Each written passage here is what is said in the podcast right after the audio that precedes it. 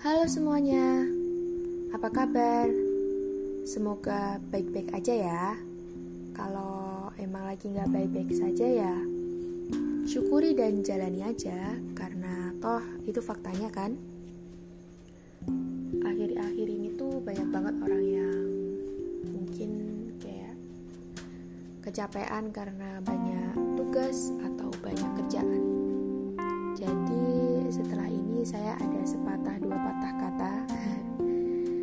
untuk bahas tentang ini.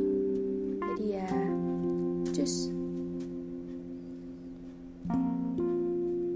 Kalau mau sukses, ya harus mau capek. Gak ada di dunia ini orang sukses yang gak capek. Bekerja dan belajar seolah hari itu adalah hari terakhirnya memperjuangkan mimpi. Belajar, bekerja, dan tentu saja berjuang memang diwajibkan bagi setiap individu yang mempunyai mimpi, mempunyai target tertentu. Tapi jangan lupa bahwa ada tubuh, pikiran, dan hati yang membutuhkan rehat. Ambillah istirahat sejenak. Beri jeda waktu untuk mengistirahatkan yang lelah. Sama kayak kita kalau lagi disuruh sama ibu. Baru mau duduk kursi udah dipanggil.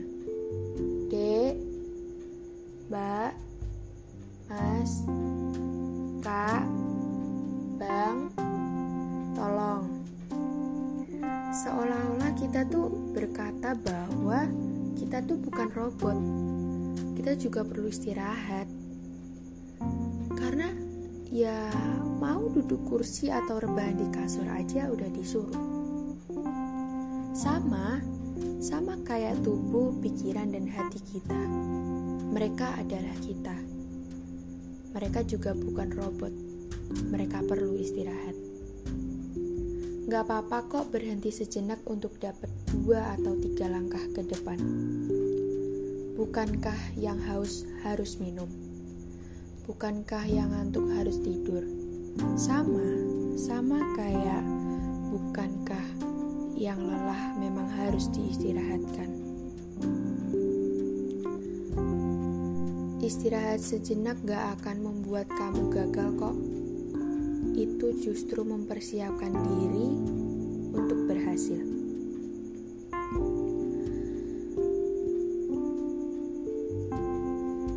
Jadi ya kalau udah capek jangan maksain diri. Jangan egois sama tubuh, pikiran dan hati.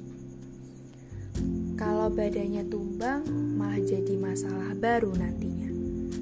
Terpaksa menunda pekerjaan lah. Kehilangan mood melakukan sesuatu atau bahkan semua pekerjaan harus dibatalkan. Dan masih banyak banget kerugian lainnya. Jadi pesan saya kalau emang capek ya istirahat aja.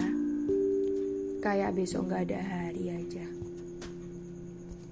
Jadi ya itu tadi pesan saya. Kalau memang udah capek istirahat aja.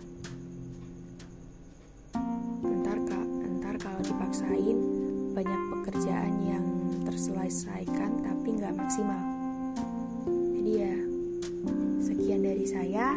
Terima kasih. Sampai bertemu di episode selanjutnya. Bye bye.